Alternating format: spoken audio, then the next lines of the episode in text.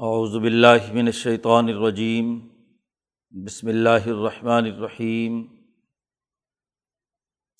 از یغشیکم النعاس امانتم منہ و ينزل علیکم من السماء ماء لیطہرکم به و یذہب عنکم رجز الشیطان ولیربط علی قلوبکم و یثبت به الاقدام۔ از یوحی رب کا الملاکتی انی معکم فصبت الدین آمن سعلقی فی قلوب الزین کفر الرعبا فضربو فوق العناقی وضربو منہم کل بنان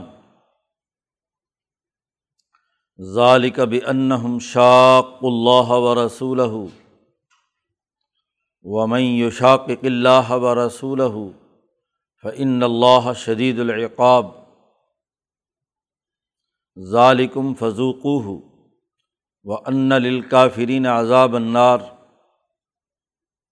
یا الذین آمنوا اذا لقیتم الذین کفروا ضحفن فلاۃ ولوحم الادبار ومن یولہم یومئذ دبرہ اللہ متحرف القطال او متحزن الافعطن فقط با اب غضب من اللہ و مواہ جہنم و بئس المصیر فلم تختلوہم ولاکن اللہ قتلہم وما رمیتا از رمیتا ولاکن اللہ رما ولیبلی المؤمنین منہ بلا ان حسنا. ان اللہ سمیع علیم ذالکم و ان اللہ موہن قید الکافرین ان تصطف فقط جا اکم الفتح. و ان تنتہ فہو خیر الکم و ان تعود نعد ولن تغنی عنکم فیعتکم شعیم ولو کثرت و ان اللہ مع المؤمنین صدق اللہ العظیم صورت الانفال کا یہ دوسرا رقوع ہے۔ گزشتہ رقوع میں غزبۂ بدر سے متعلق امور بیان ہو رہے تھے کہ نبی اکرم صلی اللہ علیہ و سلم مدینہ منورہ سے نکل کر بدر کے مقام پر جب پہنچتے ہیں، تو وہاں صورت حال بظاہر مخالف دشمن فوج ابو جہل کی قیادت میں بہت اچھی جگہ پر قابض ہو چکی ہے۔ پختہ زمین اور پانی وانی کی جو جگہ تھی، اس پر ان کا قبضہ ہو چکا تھا۔ آپ صلی اللہ علیہ وسلم پہنچتے ہیں، تو جو جگہ آپ کے حصے میں آتی ہے، وہ ریتلی ہے، پاؤں پھسل رہے ہیں، بارش اور پانی کا کوئی انتظام نہیں۔ پیاس بھی ہے، رمضان کا مہینہ ہے، تو میدان ایسی جگہ پر سجتا ہے جو بظاہر موافق نہیں ہے۔ اللہ پاک نے اس موقع پر ان کے دلوں کو مضبوط کرنے کے لیے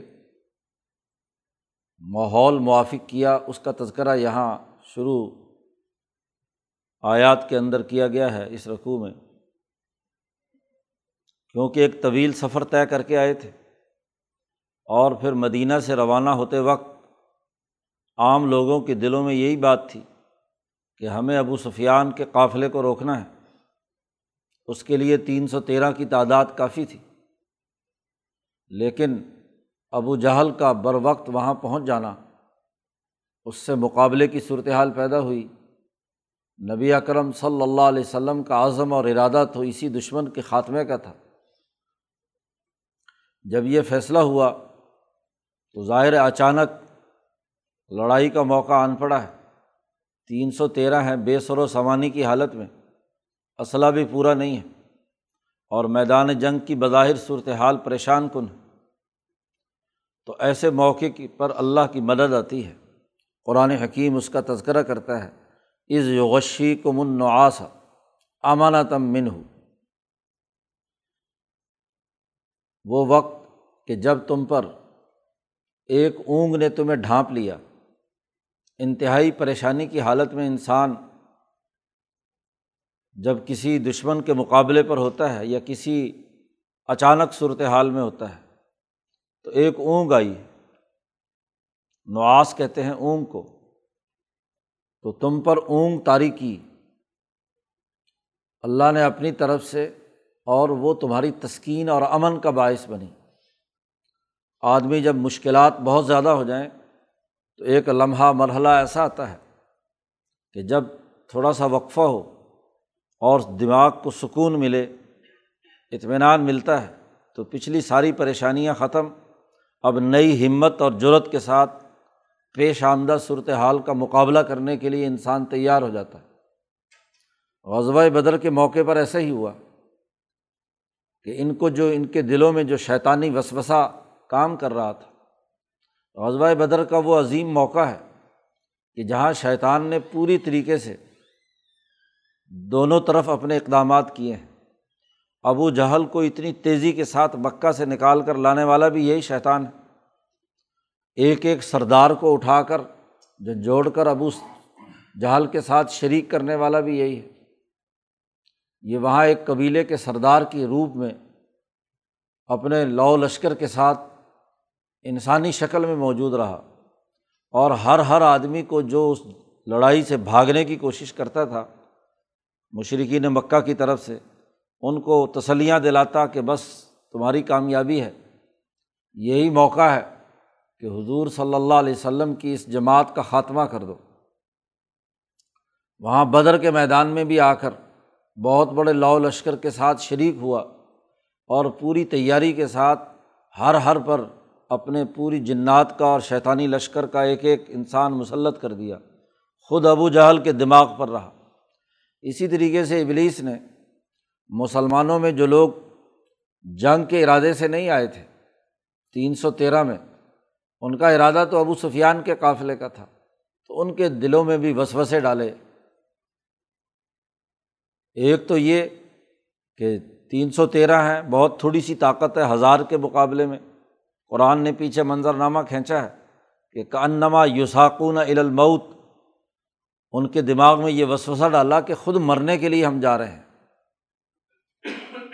اسی طرح جو وہاں پریشان کل حالت سامنے آئی، ریت ہے، ریت پر آدمی جم کر نہیں لڑ سکتا، پاؤں پھسلتے ہیں، تلوار بھی نہیں چلتی، پانی بھی نہیں ہے، رمضان کا مہینہ بھی ہے۔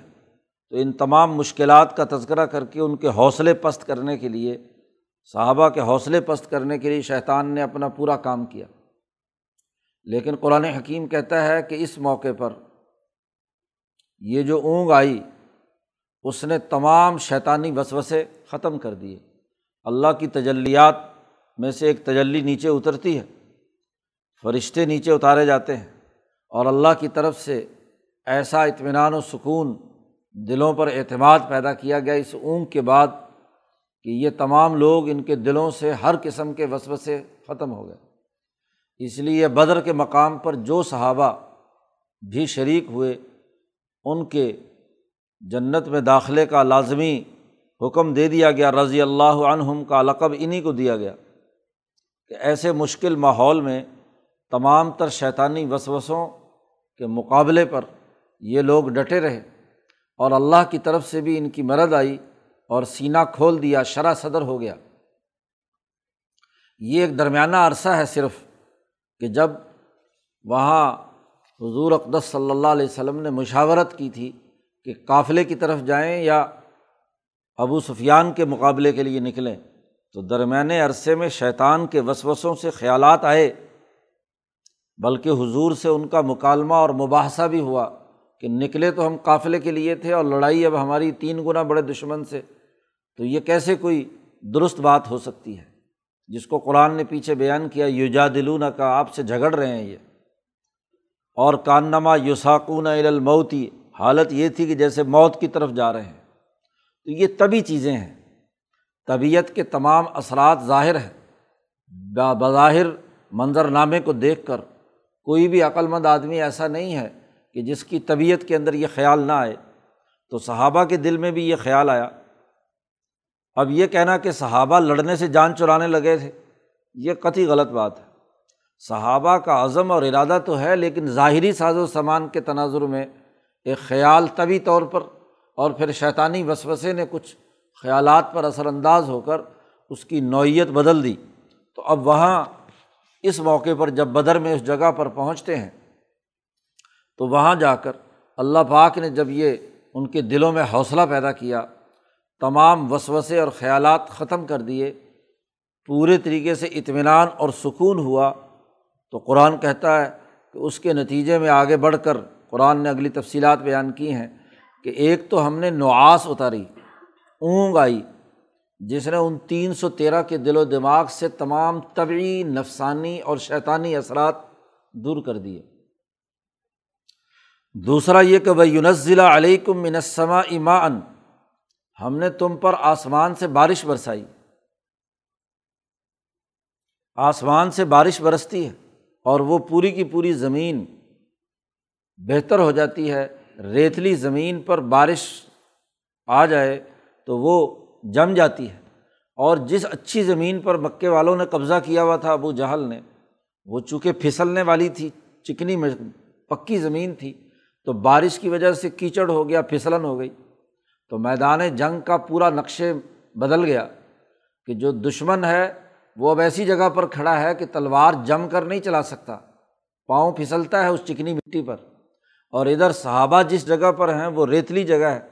بارش کی وجہ سے اچھی طرح وہ اس میں پانی جذب ہونے کے بعد وہ پختہ ہو گئی گویا کہ ایک قسم کی۔ اب وہاں جماؤ کے ساتھ پوری لڑائی کی جا سکتی ہے۔ ایک اونگ کا احسان ہم نے تم پر کیا۔ دوسرا، بارش برسائی۔ اس لیے برسائی لی تو ہیرا کم بھی تاکہ تمہیں اس کے ذریعے سے پاک صاف کر دے۔ نعاس نے آ کر ان کی ملکیت کو طاقتور بنایا اور بارش نے آ کر جسم کی جو بہیمیت تھی اس کو اطمینان اور سکون دیا، سخت ترین گرمی میں بارش کا آنا موسم بدل گیا۔ جسم کو فرحت اور خوشی محسوس ہوئی تو بہیمیت مضبوط ہو گئی اور نواس کے ذریعے سے ہاں جی روحانیت طاقتور ہو گئی۔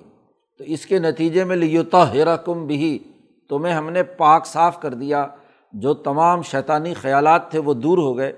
وہ یوز ان کم رجز شیطان اور تم سے شیطان کی جتنی بھی کاوشیں اور شیطان کی جو سازشیں تھیں، مکر و فریب تھا، داؤ تھا، اس سے بھی تمہیں پاک صاف کر دیا۔ شیطان کی گندگی جو تمہارے خیالات پر اثر انداز ہو رہی تھی، اپنی بے سر و سمانی کے وسوسے آ رہے تھے، اپنی کمزوری اور اپنے کچھ نہ ہونے کے حوالے سے جو تصورات تھے، تو یہ تمام کے تمام دور کر دیے۔ یہ تمام کام اس لیے کیا ہم نے کہ ولی یر بھی تھا اعلیٰ قلوبی کم تمہارے دلوں کو ہم نے مضبوط کر دیا۔ پہلے اطمینان کے ذریعے سے ملکیت مضبوط ہوتی ہے، شیطانی وسوسے ختم ہوتے ہیں، جسمانی تہارت حاصل ہو جاتی ہے۔ اس کے بعد بھی پھر دل جو ارادے کا مرکز ہیں، تمام کاموں کے کرنے کے لیے ہیں۔ تو لیئر بتا اعلیٰ قلوبی کم وہ جلد وہ دل جو گھبراہٹ کی حالت میں تھے، خوف زدہ تھے کہ ایک ہزار طاقت کا ہم مقابلہ کیسے کریں گے، تو اللہ نے دلوں کو مضبوط بنا کر دلوں پہ اعتماد پیدا کر دیا۔ ثابت قدمی ان کے اندر پیدا کر دی وہ یوسب بھی طبیل اقدام اور تمہارے قدم جو ہے وہ مضبوط بنا دیے، ثابت قدمی۔ قدم مضبوط ہوں اور دل طاقتور ہو وہ بندھا ہوا ہو، اپنے نظریے اور اپنی سوچ اور اپنی اجتماعیت کے ساتھ مربوط ہو، تو پھر دنیا کی کوئی طاقت شکست نہیں دے سکتی۔ انسان کی بہادری اور دلیری کا تعلق دل اور گردے سے ہے۔ اس لیے کسی بہادر کو کہا جاتا ہے کہ فلاں آدمی بڑا دل گردے والا ہے۔ گردوں کی مضبوطی اور طاقت قدموں کو مضبوط بناتی ہے۔ اور دلوں کا ربط اور ان کا اعتماد اوپر کے دھڑ کو مضبوط بناتا ہے، بازوؤں اور ہاتھوں کو کام کرنے کی طاقت اور قوت پیدا کرتا ہے۔ جس کا دل مضبوط ہے اور جس کے گردے مضبوط ہیں، اس کے ہاتھ اور پاؤں دونوں طاقتور ہو کر دشمن کا مقابلہ کرنے کے لیے تیار ہے تو دونوں کام ہم نے تمہارے کیے۔ نہ صرف صحابہ کی اس تین سو تیرہ کی جماعت کے ساتھ یہ تمام چیزیں اکٹھی کر کے ان کے اندر اعتماد پیدا کیا گیا، لیکن چونکہ مقابلہ اپنے سے بہت بڑے دشمن کے ساتھ تھا وہ ریاست جو تین سو سال سے ظلم و ستم کا مرکز تھی، اس کے بڑے بڑے سورما اور بڑے بڑے طاقتور سردار دشمن مقابلے پر ہیں۔ یہاں حضور صلی اللہ علیہ وسلم کے ساتھ ان کے مقابلے میں قریشیوں کے تو بہت تھوڑے لوگ ہیں۔ ابو بکر، عمر، عثمان، تین سو تیرہ میں سے صرف ایک سو کے قریب مہاجرین اور ان میں سے بھی چند ایک دلیر اور بہادر جو واقعی میدان جنگ میں عام طور پر ہاں جی کام آتے تھے، حمزہ ہیں۔ حضور صلی اللہ علیہ وسلم کے ساتھ یہ چند ہاں جی دس، پندرہ، بیس آدمی ہیں۔ اور انصار کا معاملہ یہ تھا کہ ان میں صرف دو، چار سرداروں کے ساتھ ابن اب عبادہ، سعد ابن معاذ کے علاوہ باقی لوگ تو عام انصاری تھے، باقی فوج تو وہاں پیچھے تھی مدینہ منورہ میں۔ کیونکہ تمام لوگوں کو ساتھ لے کر چلنے کا تو کوئی ابھی فیصلہ نہیں ہوا تھا، ابھی تو صرف قافلے کے مقابلے کے لیے تھے۔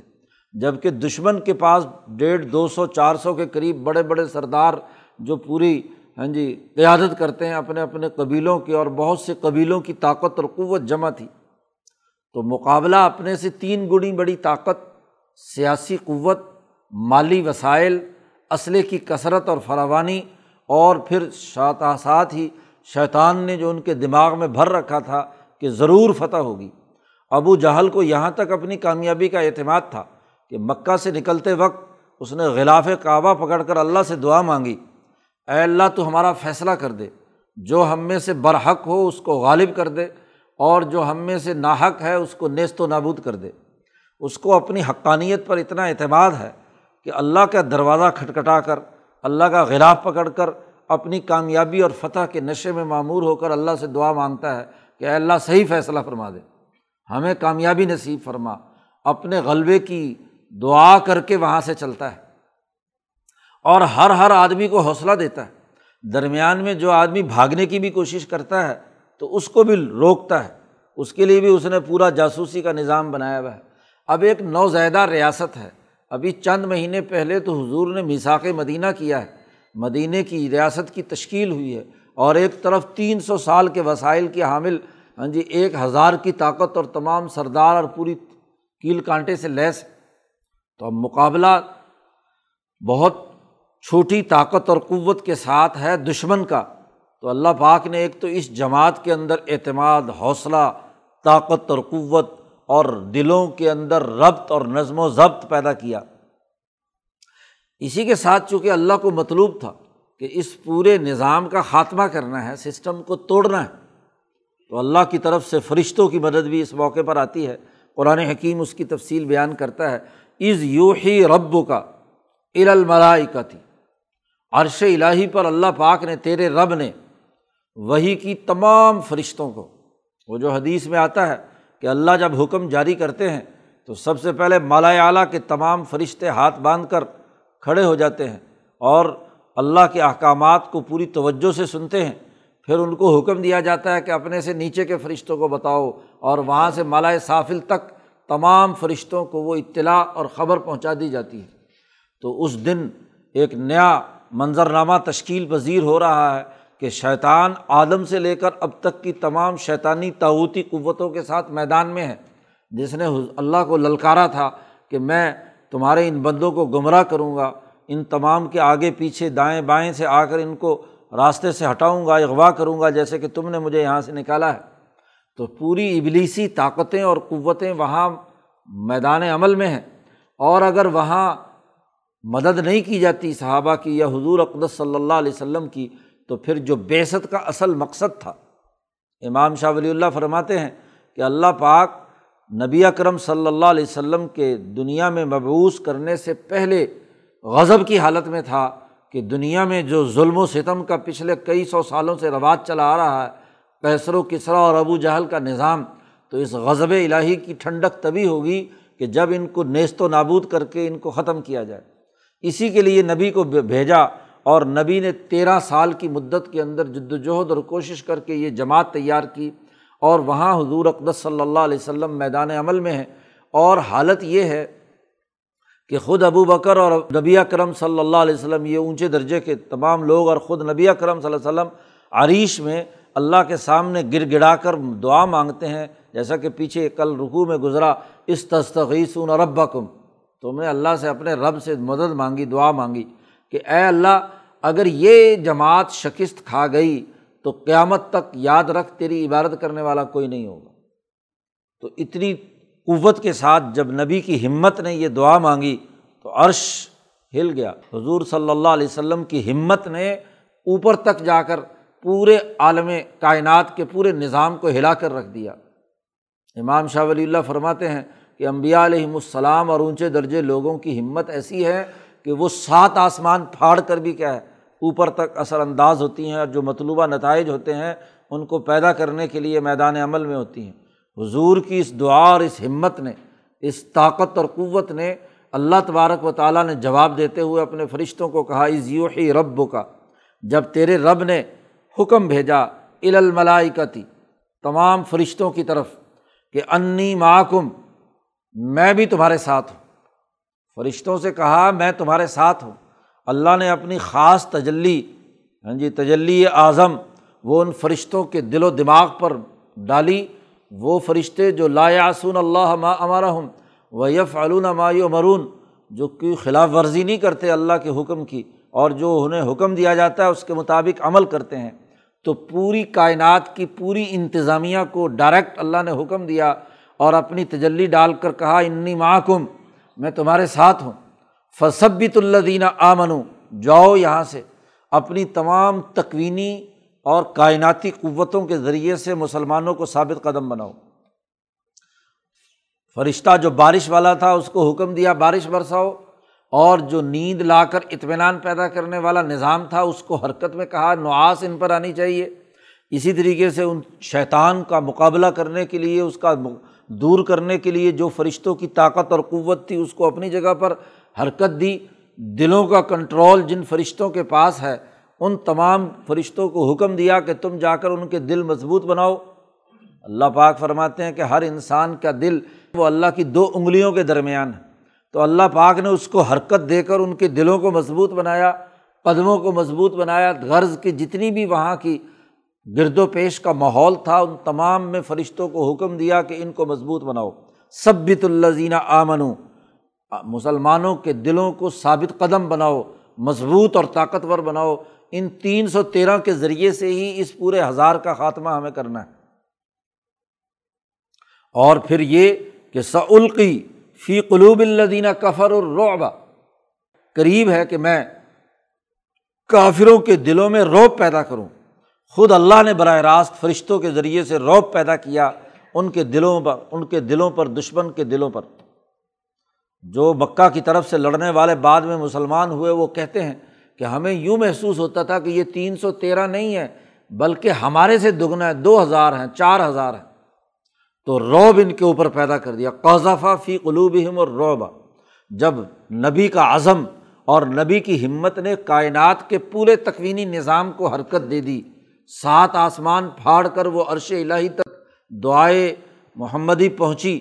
تو آپ بتلائیے کہ اس کے نتیجے میں جو حضور کے قلب کی جرت اور ہمت تھی، وہ ان تین سو تیرہ کے دل و دماغ میں اسی طرح راسک ہو گئی۔ وہ سب نبی کی ہمت کا عکس ان کے دلوں میں پڑتا ہے۔ وہی تجلی اور وہی عزم۔ لیڈرشپ کے جو عزائم اور ارادے ہیں، وہ اس کی پوری جماعت کے اوپر پڑتے ہیں۔ تو صحابہ کے قلوب پر یہ جرت اور ہمت اور طاقت اور قوت جو ہے وہ ایسی مضبوطی کے ساتھ پڑی کہ ہر آدمی اس وقت مقابلے کے لیے بے چین ثابت قدم بناؤ، دشمن کے خلاف روپ اور خیالات بھی دوسروں پر اثر انداز ہوتے ہیں۔ جب یہ تین سو تیرہ پورے غضب الہی کے اندر دشمن کا مقابلہ کرنے کے لیے پوری طاقت اور قوت سے سینہ تان کر کھڑے ہیں، تو دشمن پر رو پیدا ہوا۔ وہ دشمن تو صرف دنیاوی وفات اور محض شیطانی لشکروں کے بل بوتے پر میدان میں تھا۔ اپنے مال بچانے کے لیے آئے تھے۔ ان کی ذہنیت تو اتنی تھی کہ وہ قافلہ جو ابو سفیان کا مال لے کر جا رہا ہے، ہمارے مال کو خطرہ لائق ہے۔ مال کے بچانے کے لیے میدان میں آئے ہیں۔ اور ایک طرف اللہ کے دین کو غالب کرنے اور کل انسانیت کی فلاح و بہبود اور غلبے کے نقطۂ نظر سے میدان عمل میں انسانی خیالات اور انسانی ارادے اور عزائم دوسرے لوگوں پر اثر انداز ہوتے ہیں۔ ہمیشہ دائی کی جرت اور ہمت، وہی مدعو پر اثر انداز ہوتی ہے، دشمن پر اثر انداز ہوتی ہے۔ اس کی طاقت، وہ اگر پھسپھسی باتیں کرتا ہے، وہ اگر کمزوری اور ہاں جی کمزوری کی اور شکست خوردگی کی باتیں کرتا ہے تو سب لوگوں پر وہی اثرات ہوں گے۔ اب دشمن جو ہے، وہ کم تر خیالات رکھ رہا ہے اور یہاں تین سو تیرہ کے خیالات دگنے، تگنے اور چوگنے۔ آپ کسی کو غصے سے اور طاقت اور قوت اور جرت کے ساتھ بات کریں تو دشمن پر، دوسرے پر اور اثر پڑتا ہے۔ اور اگر من منا کر شکست خوردگی کی طور پر بات کریں تو آپ کی بات کا کوئی وزن دوسرے پر نہیں ہوتا۔ اس سے جو تاثر پیدا ہوتا ہے وہ کمزوری کا۔ تو یہاں صحابہ کی تین سو تیرہ کی جماعت جب دلوں سے بالکل پاک صاف ہو کر پختہ عزم اور ارادے کے ساتھ نبی کی ہمت کا پورا عکس بن گئی تو اب دشمن پر روب پیدا ہوا۔ اور جب دشمن پر روب پیدا ہوا اور ادھر سے مسلمانوں میں ثابت قدمی پیدا ہوئی، تو ان کو کہا گیا فض ربو فوق العناق. ہر تین سو تیرہ میں سے ہر آدمی اس کے دماغ میں یہ بخیال ڈال دیا گیا، ان کو یہ حکم دیا گیا براہ راست اللہ کی طرف سے کہ فض ربو فوق العناق، گردنیں مارو، ان کی گردنوں پر وار کرو۔ جتنے بڑے بڑے سردار ہیں، ان کے قتل کے لیے تیار ہو جاؤ۔ وہ سولہ سترہ سال کے دو بچے معاذ اور معوض کیا ابھی ابھی میدان میں پہلی دفعہ آئے ہیں؟ اور ان کی جرت اور ہمت کا عالم یہ ہے کہ وہ مکے کے سردار ابو جہل کا پوچھتے پھر رہے ہیں عبد الرحمٰن ابن اوف سے۔ ذرا بتاؤ تو صحیح کہ کون ہے وہ ابو جہل جو ان میں سے؟ عبد الرحمٰن ابن اوف نے کہا کہ وہ سردار ابو جہل۔ اس کا ابھی نام ہی لیا ہے۔ اب وہ عبد الرحمٰن کہتے میری زبان سے ابھی صرف جملہ ہی نکلا ہے۔ تو ایسے جیسے دو شکرے ہوتے ہیں شکروں کی طرح جملہ میرا مکمل ہوتے ہی وہ نکلتے ہیں، گولی کی طرح اور تینوں جا کر، دونوں جا کر جھپٹتے ہیں، ابو جہل پر اور اس کو نیچے گرا لیتے ہیں۔ گردن کٹنے لگتی ہے تو کہتا ہے، یہ کاشتکار کے دو چھوٹے سے غریب بچوں سے مجھے بروا دیا۔ محمد صلی اللہ علیہ وسلم نے، یہ تو میری بڑی بےزتی ہے، کوئی بڑا سورما آ کر مجھے مارتا اور میری گردن اتارتا تو پھر تو بات بھی تھی۔ یہ چھوٹے سے دو سترہ سولہ سترہ سال کے بچوں سے میری گردن اتروا دی۔ کتنی بڑی ذلت اور رسوائی کی بات۔ تو ہر ایک تین سو تیرہ کے جو صحابہ کی جماعت ہے، بدری صحابہ کی، ان کے دلوں کے اندر یہ بات ڈال دی۔ براہ راست اللہ نے الہام کیا کہ فض ربو گردنیں مارو، فوق العناق ان کی گردنوں کے اوپر وار کرو، گردنیں کاٹو، اور وزرب من ہم کل بنان۔ اور ان کے ہر ہر جوڑ کے اوپر، بنان کہتے ہیں یہ پوروا جو انگلی کا پور، تو ہر ہر جوڑ جہاں سے بھی، تو ہر ہر جوڑ کاٹ ڈالو۔ دشمن کے مقابلے پر جب فوجی ٹریننگ اور حالت جنگ ہوتی ہے، تو اس وقت قتال کا مطلب ہی یہ ہے کہ دشمن کی ہر طاقت اور قوت کو راستے سے ہٹا دیا جائے۔ تو اللہ کہتے ہم نے حکم دیا کہ فضربو، مار دو گردنیں دشمن کی۔ اور وزرب و من ہم کل بنان اور ان کی ہر طرح کے ہر ہر جوڑ کو ہلا کر رکھ دو، توڑ دو۔ اور بت ڈرو کہ یہ انسان ہے یہ انسان نہیں ہے یہ انسانوں کے روپ میں درندے ہیں۔ ظالی کا بھی ان ہوں اس کی وجہ یہ ہے کہ انہوں نے شاق اللہ و رسول اللہ اور اس کے رسول کی دشمنی کی ہے، مخالفت کی ہے۔ انسانیت کے دشمن ہیں۔ ظلم اور ستم انہوں نے مکے میں پورا ڈھایا ہوا ہے۔ ہر طرح کے انسانوں پر ظلم کرتے ہیں، لوگوں کا غلام بنایا ہوا ہے، لوگوں کی عزتیں سلب کرتے ہیں، فساد فی الارض مچاتے ہیں۔ ان سے کہا جاتا ہے کہ اللہ سے ڈرو تو یہ کھیتیوں اور نسلوں کو آگ لگاتے ہیں۔ جیسے صورت بقرہ میں پیچھے گزرا، ان سے کہا جاتا ہے کہ یہ تباہ فساد مت کرو تو یہ لکھ ہر سون نسل یہ ان کھیتیوں کو آگ لگاتے ہیں، نسلوں کو تباہ و برباد کرتے ہیں۔ تو ان کا جرم ثابت ہو چکا ہے۔ اب اس وقت مت گھبراؤ، جو مجرم ہے، جس کو کساس میں مثلاً قتل کیا جانا ہے، تو وہاں اگر یہ ڈرنے لگ جاؤ کہ ایک انسان ہے، اس کو کیسے ماریں؟ یہ اب انسان نہیں رہا، یہ تو اب کینسر بن گیا۔ یہ تو انسانیت کے ماتھے پر کلنگ کا ٹیکا ہے۔ اس کو راستے سے ہٹانا، انسانیت سے اس ظالم کا خاتمہ کرنا لازمی اور ضروری ہو گیا۔ اس لیے مت گھبراؤ، ان کی گردنیں مارو اور ان کے اعضاء کاٹ ڈالو۔ ظالقہ بھی ان شاق اللہ و رسول اس لیے کہ انہوں نے اللہ اور اس کے رسول کی مخالفت کی ہے۔ اور یاد رکھو امن شاق اللہ و رسول جو اللہ اور اس کے رسول کی مخالفت کرتا ہے فعن اللہ شدید العقاب، اللہ تعالیٰ اس سے سخت عذاب لینے والے ہیں۔ ظالکم فضوق یہ ہے وہ عذاب، اس کو چکھو اب تم۔ وہ ان الکافرین عذاب النار، اور کافروں کے لیے تو اب بڑا جہنم کا عذاب بھی ہے۔ جنہوں نے یہ انکار کیا ہے، ابھی تو یہ دنیا میں تمہاری ذلت ہے ستر بڑے بڑے سردار قتل کر دیے گئے اور ستر سردار گرفتار کر لیے گئے۔ باقی تتر بتر ہو کر، مروب ہو کر بھاگ گئے۔ ساز و سامان جو مال لے کر آئے تھے وہ چھوڑ گئے۔ یہ تو دنیا میں ذائقہ چکھو۔ حضور صلی اللہ علیہ وسلم نے غزوہ بدر کے بعد تمام جتنے بھی کفار تھے، ان کے بارے میں حکم دیا، ان کی بالوں سے گھسیٹو اور انہیں لا کر اس گڑھے کے اندر ڈال دو جو بدر میں ہے ہاں جی وہاں آج بھی نشان موجود ہے۔ تو وہاں اس جگہ پر اس گڑھے میں ان تمام کو ڈال دیا گیا۔ بالوں سے گھسیٹ کر، وہی جو قرآن نے پہلی صورت میں کہا تھا کہ لنصف ام بناسیہ ہم ان کی پیشانیوں سے پکڑ کر گھسیٹ لیں گے۔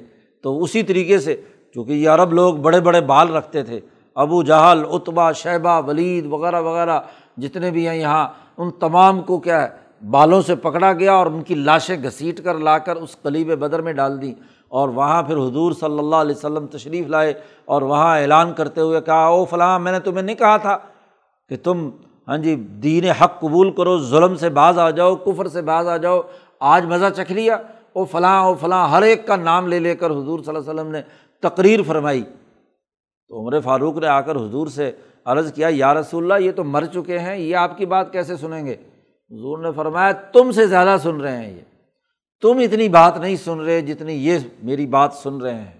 جی تو حضور صلی اللہ علیہ وسلم نے وہی بات جو قرآن نے کہی تھی ظالکم فضوقو یہ ذائقہ چکھو اب۔ یہ تو ابھی دنیا کا ذائقہ ہے تمہاری ذلت اور رسوائی کا۔ وہ ان لل کافرین عذاب النار۔ ابھی ہم نے ان کافروں کے لیے جہنم کا عذاب بھی تیار کر رکھا ہے۔ تو اس پورے غزوہ بدر کے موقع پر ان تمام کی شکست ہو کر پوری کی پوری حکومت کا خاتمہ ہو جاتا ہے۔ اس کی سیاسی طاقت ٹوٹ جاتی ہے۔ مال گو بچا لیا، لیکن سیاسی طاقت ختم ہو کر رہ گئی۔ اب تین سو تیرہ سے ایک ہزار نے شکست کھائی۔ اور کھانے والے بھی وہ ہیں جو پچھلے تین سو سال سے مکہ پر حکمران ہیں۔ تو گرد و نواح کے تمام قبائل اور تمام علاقوں پر حضور کی طاقت، سیاسی طاقت کا روپ پیدا ہو گیا۔ دھاک بیٹھ گئی، سیاسی طاقت اور حکومت کی مضبوطی واضح ہو گئی اور مکے کی ریاست کی بوسیدگی اور کمزوری وہ بھی ظاہر ہو گئی۔ جب یہ برا منظرنامہ مکمل ہوتا ہے تو اب یہاں مسلمان جماعت کے داخلی نظام کے حوالے سے اللہ پاک نے قاعدے اور ضابطے بیان کرنا شروع کیے ہیں۔ کہ اب تمہیں اپنا نظم و ضبط اور ڈسپلن برقرار رکھنا ہے۔ اس موقع پر تو چونکہ تم کمزور تھے، ہم نے تمہارے لیے تمہارے دلوں کو مربوط بنایا، ثابت قدمی دی، ہم نے بارش برسائی نعاس آئی، اسی طریقے سے فرشتے تمہاری مدد کے لیے آئے۔ اس تمام کے باوجود، اب آئندہ سے تم تمام لوگوں کو اسی طریقۂ کار پر نظم و ضبط اور ڈسپلن کے ساتھ تمام کام کرنے ہیں۔ تو اس سلسلے میں ہدایات دی جا رہی ہیں۔ یہاں سے اگلی آیت سے قرآن حکیم نے قوانین جو نظم و ضبط اور ڈسپلن کے لیے ضروری ہیں، دشمن کے مقابلے میں منظم اجتماعیت کے لیے ضروری ہیں، وہ بیان کرنا شروع کیے قرآن نے کہا، سب سے پہلا حکم، یا یو الزین امن اے ایمان والو ایزا لقیتم الزین کفر جب تمہارا مقابلہ کافروں سے ہو، میدان جنگ میں ذافن تو فلاط الحم الادبار۔ تو پشت پھیر کر مت بھاگو۔ دشمن کا میدان جنگ میں مقابلہ ہو تو وہاں پشت پھیر کر بھاگنا یہ بہت بڑی کمزوری ہے، بہت بڑا جرم ہے۔ اس کی سزا بھی آگے بیان کر دی گئی۔ پہلا قانون اور ضابطہ یہ ہے کہ دشمن کے مقابلے میں مکمل تیاری کرو اور جب دشمن سے واسطہ پڑ جائے تو پھر وہاں ڈٹ جاؤ۔ وہاں پیچھے ہٹنا، بزدلی دکھانا، یہ قطعی طور پر درست نہیں ہے۔ دشمن کے مقابلے پر اپنے تمام تر اقدامات کرنا لازمی اور ضروری یاد رکھو امئی الم یوم ذن دوبرہ جو آدمی میدان جنگ میں جب دشمن سے مقابلے کا میدان سج گیا ہو، تو جو آدمی بھی اس دن اپنی پشت پھیر کر بھاگا، پشت دکھائی جس نے، پیٹھ دکھائی، اس کی سزا آگے آ رہی۔ فقط با اب غضب من اللہ لیکن درمیان میں استثنا کیا ہے کہ میدان جنگ میں پینترا بدلنے کے لیے آدمی پیچھے ہٹتا ہے بسا اوقات، تو وہ پیچھے ہٹنا جو پینترا بدلنے کے لیے ہے۔ آپ نے میدان جنگ میں منظر میں دیکھا کہ ایک جگہ آپ کو کامیابی کے آثار نہیں ہو رہے، آپ دشمن کی کوئی کمزور جگہ کہیں اور سے دیکھ رہے ہیں۔ تو پیچھے ہٹ کر دشمن کو اپنے اندر لے آنا اور پھر چاروں طرف سے حملہ آور ہو کر اس کا خاتمہ کرنا۔ تو جنگی حکمت عملی کے طور پر اگر پیچھے ہٹے، اس کے لیے استثنا کیا اللہ متحرف القطالن کتال اور لڑائی کے لیے آپ نے کوئی حکمت عملی، جنگی حکمت عملی کے تحت پیچھے ہٹے یا کنارے پر گئے۔ او متحزن علافعتن یا آپ کی کوئی چھوٹی سی ٹکڑی، آپ کی بٹالین دشمن کے مقابلے میں کہیں ان کے حصار میں آ گئی اور آپ کی بڑی فوج جو ہے وہ دوسری طرف ہے یا پیچھے رہ گئی، تو آپ اپنی فوج کے ساتھ شامل ہونے کے لیے پسپائی اختیار کرتے ہیں، پیچھے ہٹتے ہیں۔ تو یہ کیا ہے؟ جنگی حکمت عملی کے تحت یہ کام ہے تو یہ تو جائز اور درست ہے۔ لیکن سرے سے میدان چھوڑ کر بھاگ جانا یہ درست نہیں ہے۔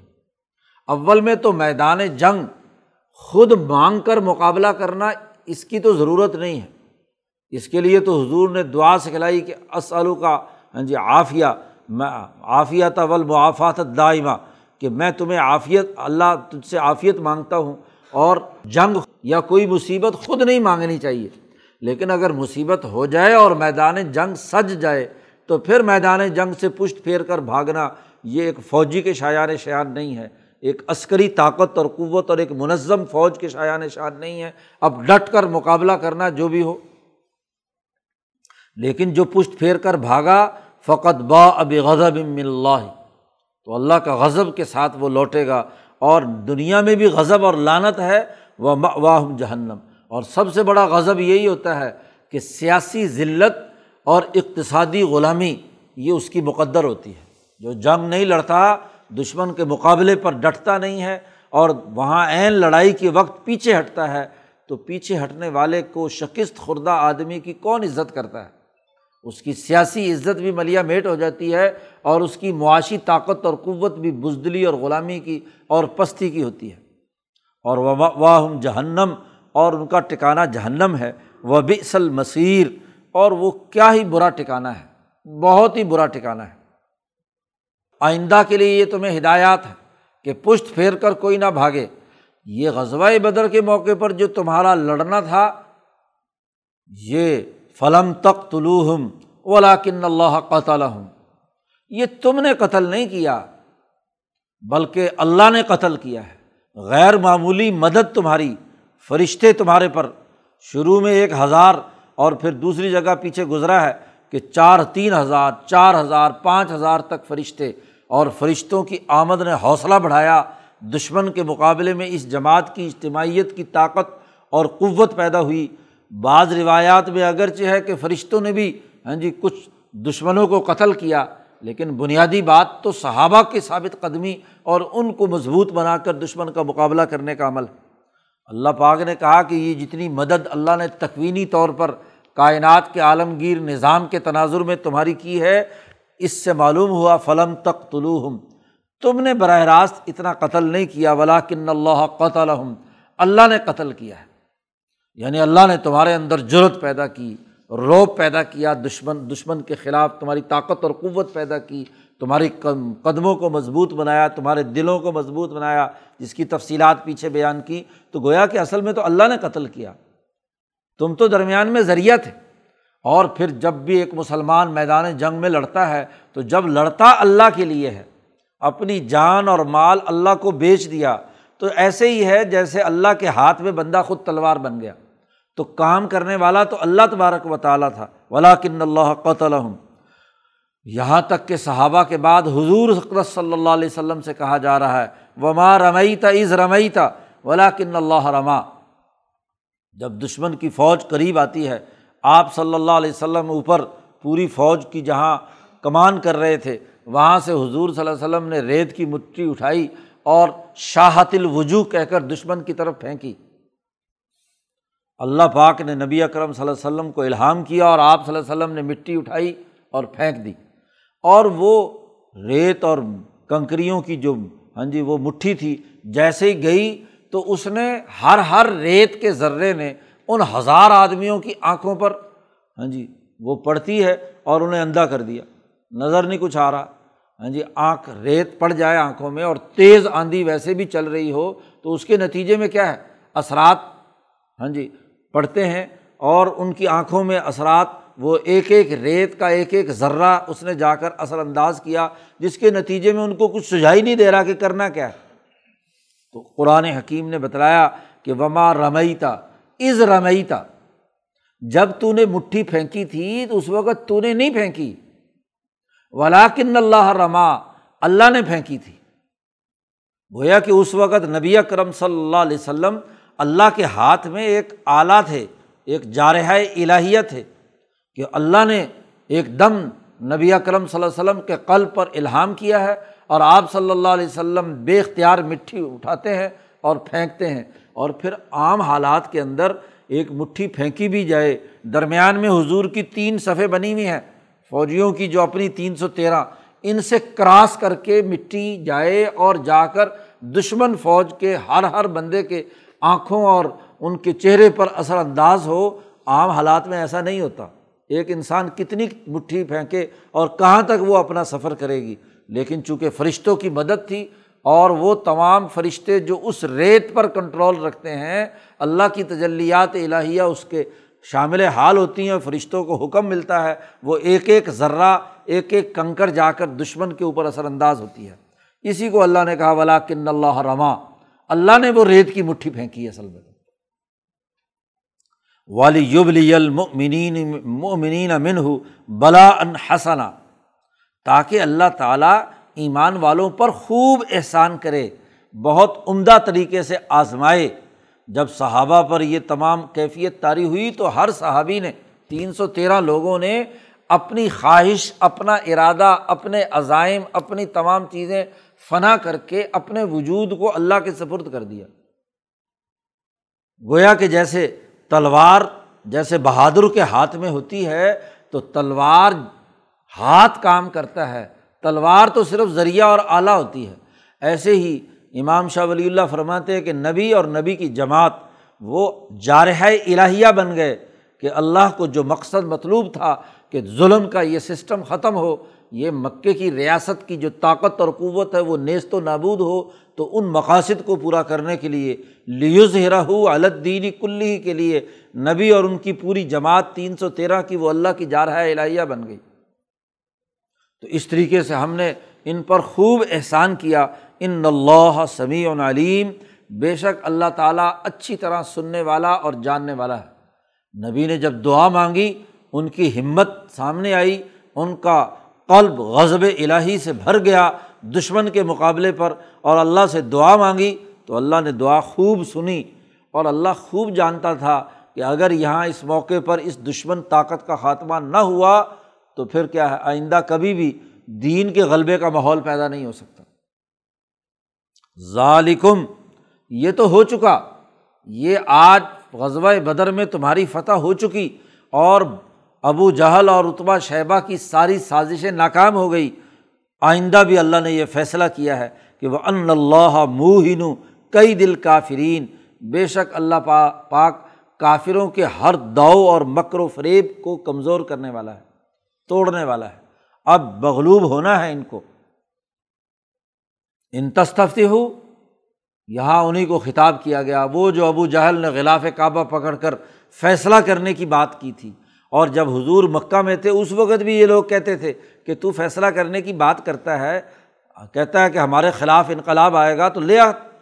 تو وہاں حضور سے بار بار مطالبہ کرتے تھے کہ لے آؤ ہاں جی جو عذاب تم چاہتے ہو۔ وہاں حضور نے فرمایا تھا سیو ضم الجم و یولون دبر بل ساعت معد ہم و ساعت ادھا و امر مکی صورت ہے اور اس کے اندر حضور نے یہ اعلان کیا تھا کہ یہ جماعت شکست کھائے گی۔ تو تم جو وہاں فتح مانگتے تھے، ابو جہل کو خطاب کیا، تو فقط جا اکم الفتح، تو فتح آ گئی، کامیابی آ گئی۔ تم نے وہاں غلاف کعبہ پکڑ کر دعا مانگی تھی کہ جو سچی جماعت کام، ہو، وہ کامیاب ہو۔ تو جو سچی جماعت تھی، وہ کامیاب ہو گئی اور جو جھوٹی جماعت تھی، اس کا خاتمہ ہو گیا۔ اور پھر مکے والوں کو کہا جا رہا ہے بھائی تن بعض آ جاؤ ہوا خیر اللہ کم تمہارے لیے یہ بہتر ہے۔ سرنڈر کر جاؤ۔ محمد صلی اللہ علیہ وسلم کی بات مانو، اللہ اور اس کے رسول کے دین کو قبول کرو۔ وہ ان تعود نعود یاد رکھو کہ اگر تم دوبارہ حملہ آور ہوگے تو ہم دوبارہ تم پر اسی طریقے سے تمہیں شکست دیں گے۔ نعود، ہم بھی اپنے تمام لاؤ لشکر، پوری طاقت اور قوت کو تمہارے مقابلے پر لائیں گے۔ اس لیے زیادہ بہتر یہ ہے کہ ان تہو بعض آ جاؤ، تن تہو۔ فو خیر اللہ کم یہ تمہارے لیے بہتر ہے۔ وہ ان تعود اگر تم دوبارہ یہ حرکت کرو گے دوبارہ مکہ سے چل کر جیسے بدر میں آئے ہو، ایسے دوبارہ مقابلے کے لیے آؤ گے، کہیں بھی میدان سجے گا۔ جیسے غزوہ عہد میں ہوا، خندق ہوا، ان غزوات کے اندر تعود نعود، ہم بھی دوبارہ کیا ہے، لوٹیں گے۔ اور یاد رکھو، ولن تغنی ان کم فی اتکم شعی ان تمہاری جماعت تم کو کوئی فائدہ نہیں دے گی، کوئی تمہارے کام نہیں آئے گی۔ ولو کسورت اگرچہ وہ کتنی ہی کثیر کیوں نہ ہو۔ اور دنیا نے دیکھا کہ کثرت کے ساتھ یہ مدینہ پر چڑھ کر آئے تھے۔ ہاں جی غزوہ عہد کے موقع پر بھی اور پھر تمام اتحادی قبائل کے ساتھ غزوہ احزاب کے اندر بھی۔ تو کتنی ہی کثرت کے ساتھ آؤ، ہم نے یہ طے کر لیا ہے کہ ان تعود نعود، جتنی دفعہ ہوگے اتنی دفعہ ہم تمہارا مقابلہ کریں گے۔ وہ ان اللہ معلمین اور اس بات کا اعلان کر دیا کہ بے شک اللہ پاک مومنوں کے ساتھ اللہ نے یہ فیصلہ کر لیا۔ اس لیے تم بعض آ جاؤ تو زیادہ بہتر ہے۔ لیکن بعض آنے والے کہاں تھے؟ بدر میں چڑھائی کی، پھر اس کے بعد اس کا بدلہ لینے کے لیے عہد میں چڑھائی کی۔ اور جب عہد میں بھی شکست کھا کر گئے تو پھر غزبۂ احزاب کے موقع پر مکے کے لیے کے لوگ ہی نہیں، بلکہ گرد و پیش کے تمام قبائل لے کر آئے۔ تو تین دفعہ انہوں نے حضور اقدس صلی اللہ علیہ وسلم کی ریاست کے خاتمے کا اقدام کیا اور تینوں دفعہ شکست کھائی۔ تینوں دفعہ ذلیل اور رسوا ہوئے۔ اس کے بعد ان کو کبھی ضرورت نہیں ہوئی کہ یہ دوبارہ مدینے پر حملہ آور ہوں۔ اس کے بعد نبی اکرم صلی اللہ علیہ وسلم نے اقدامات کیے کہ صلاح حدیبیہ میں پورے ان کے سر پر جا کر پہنچ گئے۔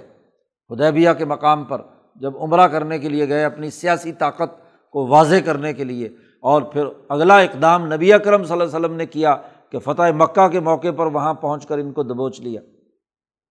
تو ہم نے یہ فیصلہ کر لیا ہے کہ اللہ مسلمانوں کے ساتھ ہے۔ اب اس مقابلے میں تم نہیں جیت سکتے۔ اب یہاں مسلمانوں سے کہا جا رہا ہے کہ تمہارا اجتماعی نظم و نسق تبھی درست ہوگا کہ جب تم میدان جنگ کے اندر پشت پھیر کر نہیں بھاگو گے۔ تو پہلا قانون اور ضابطہ یہاں اس رقوع میں بیان کر دیا، غزوہ بدر کا پورا منظرنامہ بیان کر کے۔ اگلے رقوع سے مزید قوانین اور ضابطے پوری صورت میں کوئی تیرہ چودہ کے قریب بنیادی قوانین ہیں جو کسی جماعت کے نظم و ضبط اور ڈسپلن کے لیے لازمی اور ضروری ہوتے ہیں۔ اسی کی اجتماعی طاقت سے ہی دشمن کا مقابلہ ہوتا ہے۔ اللہ تعالیٰ قرآن حکیم کو سمجھنے اور اس پر عمل کرنے کی توفیق عطا فرمائے۔ اللہ